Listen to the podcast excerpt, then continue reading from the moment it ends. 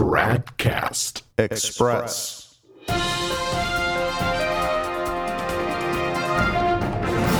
Tradcast Express. It's Monday, December 10th, 2018. Don't you hate it when that happens? You've been spouting heresy the better part of your life, and then in one particular case, you're a little ambiguous, and boom, immediately someone accuses you of orthodoxy. Well, obviously, you can't let that go unrefuted, so you've got to jump into action and clarify that you really did mean heresy. No? Never happened to you?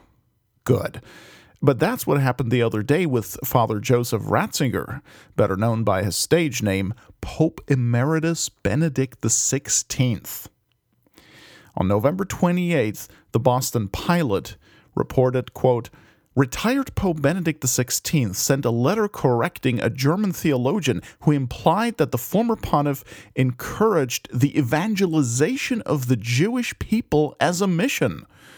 In a message sent to the German monthly Herder Korrespondenz, Pope Benedict responded to an article in which Michael Bohnke, the theologian, criticized the Pope and accused him of advocating proselytism. Judaism and Christianity are two ways of interpreting the scriptures, the former pope said.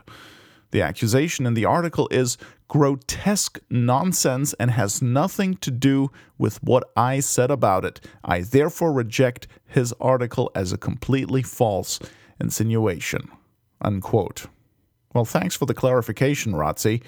Not that we really needed it, but, you know, it doesn't hurt. For more information on this, please see our post Benedict XVI No Mission to the Jews, Just Dialogue. We published that on November 26th at our blog at novusordowatch.org slash wire. Remember this incident as a case in point next time some recognize and resist trad tries to tell you that we cannot know that something the Pope said that sounds heretical was actually meant in a heretical sense. The false Novus Ordo popes are quite capable of clarifying ambiguous statements when they want to. It's just that when they do finally clarify something, it's to reinforce the heretical sense, not the orthodox sense. Oops. In other news, when you have a pope who isn't Catholic, or when you think you have one, you kind of start wondering whether you really should be praying for the intentions of the Holy Father, as is required to gain a plenary indulgence. In an article published at First Things today, entitled Pray for the Pope, author Michael Warren Davis writes, quote, Every day after my rosary, I say a Pater Noster, Ave Maria, and Salve Regina for the intentions of the Pope. For a while, I stopped doing that because I couldn't be sure what the Pope's intentions exactly were. Instead, I said them for the intentions of a good bishop. Unquote. And of course, a good bishop is something Francis definitely isn't, neither good nor a bishop. Davis then continues and says that that was a mistake, and so that he resumed praying for Francis after reading the following quote from St. Catherine of Siena quote, Even if the Pope were Satan incarnate, we ought not to raise up our heads against him, but calmly lie down to rest on his bosom. He who rebels against our Father is condemned to death. For that which we do to him, we do to Christ. We honor Christ if we, we, if we honor the Pope. We dishonor Christ if we dishonor the Pope. I know very well that many defend themselves by boasting, they are so corrupt and work all manner of evil.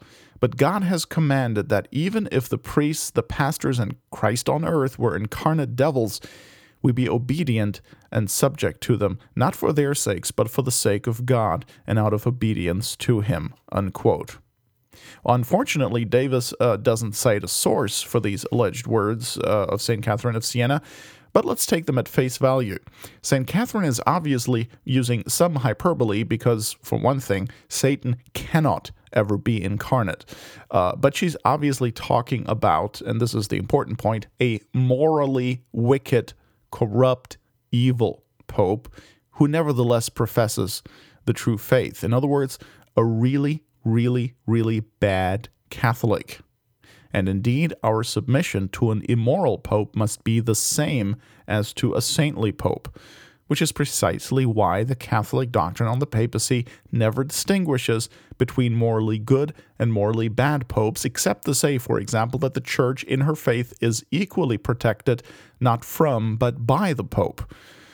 Here's what Pius XII said, for instance, in the address Ancora una volta of February 20th, 1949. Quote, the Pope has the divine promises. Even in his human weaknesses, he is invincible and unshakable.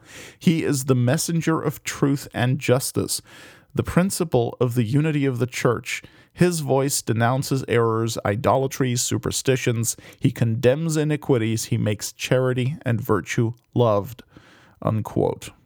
The Pope, the Pope as such, regardless of whether he's a murderer, a fornicator, or a thief, that's because the papacy was created by God, not by man.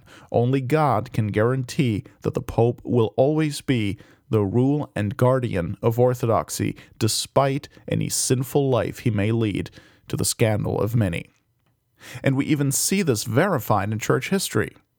As Father Fernand Mourret writes in Volume 3 of his History of the Catholic Church, quote, Divine Providence watching over the church, miraculously preserved the deposit of faith of which this young voluptuary, Pope John XII, was the guardian. This pope's life was a monstrous scandal, but his bullarium is faultless. We cannot sufficiently admire this prodigy. There is not a heretic or a schismatic who has not endeavored to legitimate his own conduct dogmatically. Photius tried to justify his pride, Luther his sensual passions, Calvin his cold cruelty. Neither Sergius III, nor John XII, nor Benedict IX, nor Alexander VI, supreme pontiffs, definers of the faith, certain of being heard and obeyed by the whole church, uttered from the height of their apostolic pulpit a single word that could be an approval of their disorders. Unquote. Now, of course, this applies only to true popes, and that's why the divine promises are not realized in the Novus Ordo popes, because they are not true popes. By the way, this whole business of praying for the intentions of the Holy Father to gain a plenary indulgence has nothing to do with whether the Pope is good or bad, because he must necessarily be a Catholic, and as such, his intentions always include the following, according to the Sacred Congregation of Indulgences. The progress of the faith and the triumph of the Church, peace and union among Christian princes and rulers, the conversion of sinners, and the uprooting of heresy. And you can find this printed in the preliminary pages of the Raccolta, the traditional Catholic manual of indulgences approved by the Holy See. Well, one thing's pretty clear. Those intentions are definitely not the intentions of Francis. Progress of the faith and triumph of the church? Give me a break. That smacks of rigid certainties, no room for doubt proselytism, and especially triumphalism. Peace and union among Christian princes and rulers? Forget it. Francis doesn't believe in Christian nations or societies. He wants religious liberty and separation of church and state. Conversion of sinners? Well, maybe, but definitely not to Catholicism. Uprooting of heresy? Good one. uh, so, no, these intentions are definitely not the intentions of Jorge Bergoglio. They're quite incompatible with Pope Francis. Now, what might that tell us? Tradcast Express is a production of Novus Ordo Watch. Check us out at tradcast.org, and if you like what we're doing, please consider making a tax-deductible contribution at novusordowatch.org slash donate.